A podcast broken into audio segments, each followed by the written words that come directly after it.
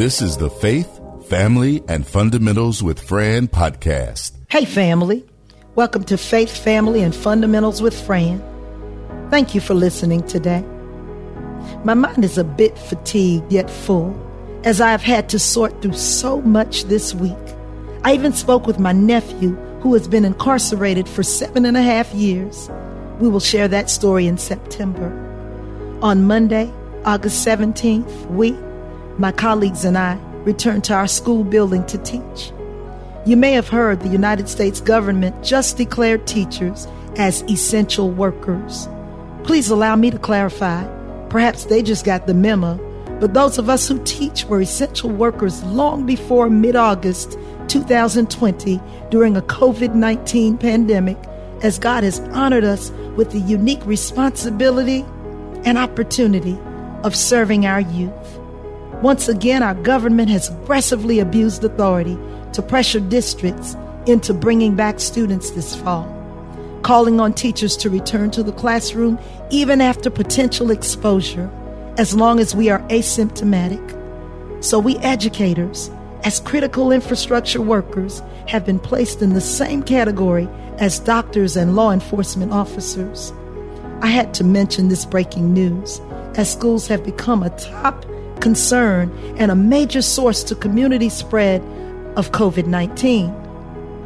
According to Randi Weingarten, president of the American Federation of Teachers, this critical worker designation could be used to threaten, bully, and coerce teachers into classrooms without the proper considerations. Another pretext by Trump supporting governors to force students and educators into unsafe buildings to serve the president's political agenda. Please remain vigilant this week as I will discuss Governor Kemp's response in a future broadcast. For now, we teach virtually from our classrooms, so the students are logged in, prayerfully safe from home base. I am learning more than even I thought I could, and my patience as well as my ability is being challenged as never before. I am the first to admit that I struggle with technology, a truth that existed long before the need for virtual learning was ever introduced. With that being said, my heart is full when I consider the amount of assistance that I have been afforded by my colleagues. I become tearful when I think of one colleague in particular, who has certainly been my rock. I know that last week, episode 16, I talked about those fearless, fabulous, beautiful ride or die sisters. Well, today, I'm talking about friends in general. You must know that they don't come by every day. And even more importantly, when you find one who truly lives up to the tedious title, you want to hold and keep them close for far longer than they may be able to stay. That sister and friend for me during this past school year was Alicia Agard Hurd, a young lady of Trinidadian descent, but a real trooper and a dedicated friend. I could call her to my classroom, to my home, to a store, morning, noon, or night, and she would not exit, if time allowed, until my matter was fully resolved. When time allowed, she would remain fully patient, kind, and understanding as she would walk and talk me through my issue to a complete solution. I guess I'm going in this direction because she just informed me last week that she was leaving to teach at the high school level, an announcement that has left me with mixed emotions. I have to be happy because she is moving to a position, the position she really desired, but not so much when it comes to me having a strong, patient, caring sister to lean on with just a single call. When I expressed my concerns to her, she simply said, I'm just a phone call away. Please know, each time I called her number, she has answered and still attended to my needs, even up until earlier this evening and she still encourages me to call if I need her for anything. Thank you, Hurd. I absolutely love and miss you, just knowing that you are not down the hall or around the corner from me. Folks, when you find that person, do not minimize their effect and please make sure that they know how you feel about their true friendship. So ask yourself the question Do I have a real true friend?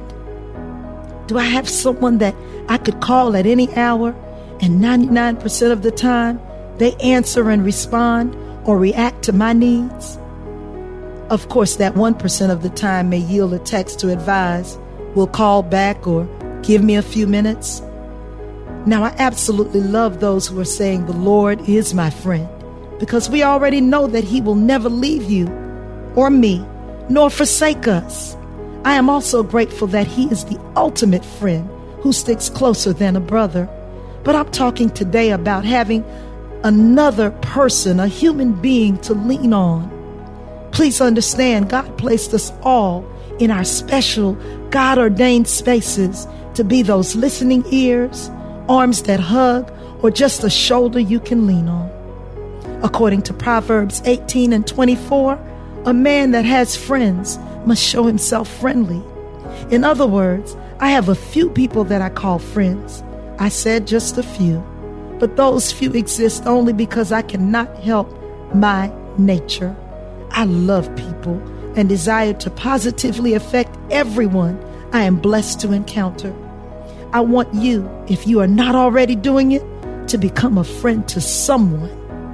If you truly want to be as God intended, you must show yourself friendly. It is so important to me, not that you remember my name, but how I made you feel during our encounter. I am convinced that only God knowing my name will matter in the end. You must know by now that we need each other to survive, as no man is an island. I often chuckle when I hear someone say, usually from a place of anger, I don't need anyone.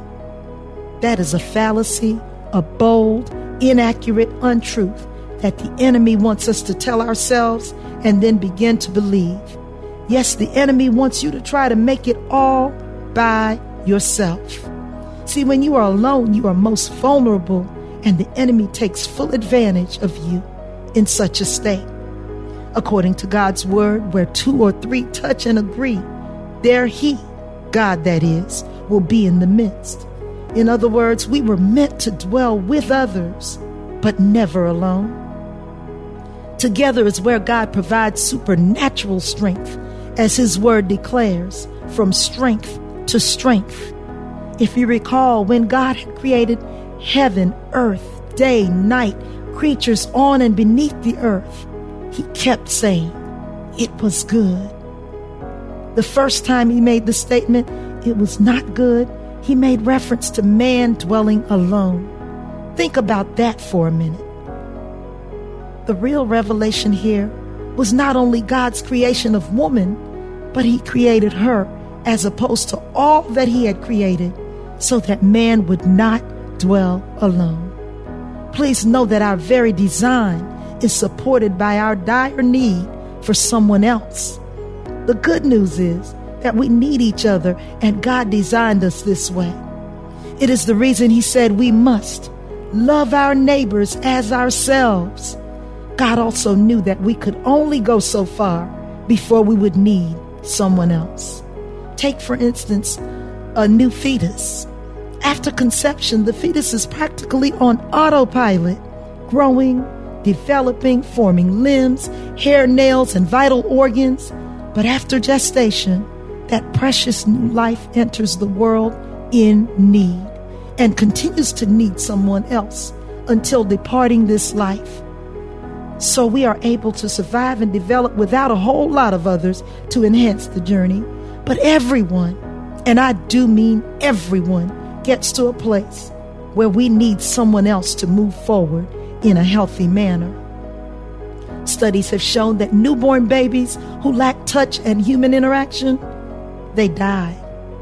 Even medical science got it right as a study conducted on human interaction concluded that social interaction is a critically important contributor to good health and longevity.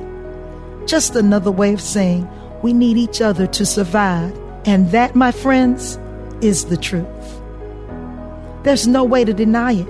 I need you to survive. Your presence, your hug, they keep me alive. Some might think it's money or material things we give. But the bottom line is your sound and your smile are the reason I thrive and live.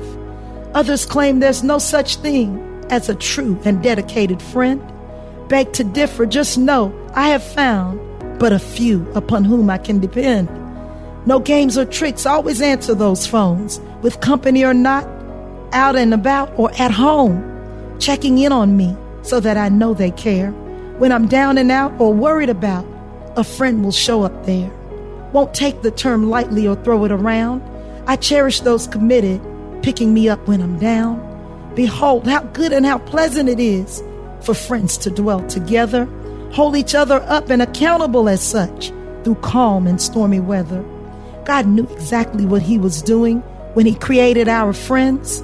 A ride or die with bonds triple tied will stay the course till the end. At times, it's not even what you say or do, but your presence and your hand I can hold on to. I am forever grateful to our Maker for creating such a one who is never satisfied leaving until kind, warming words are done. Such attends to you with gentle ease and calms your fears and worry to settle you down when they're around. Pray solutions in a hurry. Friends are God's own special human hands. When a physical touch is dire, it is our Maker's gift from on high to uplift, encourage, and inspire. Well, family, this is number 17 of Faith, Family, and Fundamentals with Fran. I pray that you do have a friend, even if only one, that you can call on and expect to be there for you. If you have, God bless and smile on you. If not, ask God to bless you with a friend that can call on you and upon whom you can call. Now, I know that some are saying, The Lord is my friend, and I agree. He is the ultimate friend. But even he acknowledged that Adam, without a human to touch, was not good. So, just like Adam, you and I need someone that we can tangibly access. According to God's word, behold how good and how pleasant it is for brethren to dwell together in unity. He reminded us that whenever or wherever two or three touched and agreed, he would be in the midst. So just know you were never meant nor created to dwell alone, but with someone else to support one another from strength to strength. Be friendly and make others feel confident and comfortable when you are around. Keep in mind, if people remember nothing else about you, they will certainly remember how you made them feel. Always be a blessing, just like a true friend. Please don't forget to say something on my Facebook, Instagram, Twitter, or LinkedIn page. I welcome your questions, comments, critiques, and suggestions on topics you'd like to explore. Who knows? You might just end up being a guest on an upcoming broadcast. Remember, I'm just a regular girl navigating this diverse world. I'm looking forward to each of you. Until then, take care of yourself, each other, and stay blessed. The Faith, Family, and Fundamentals with Fran podcast is a production of the Castropolis Podcast Network. Log on to castropolis.net.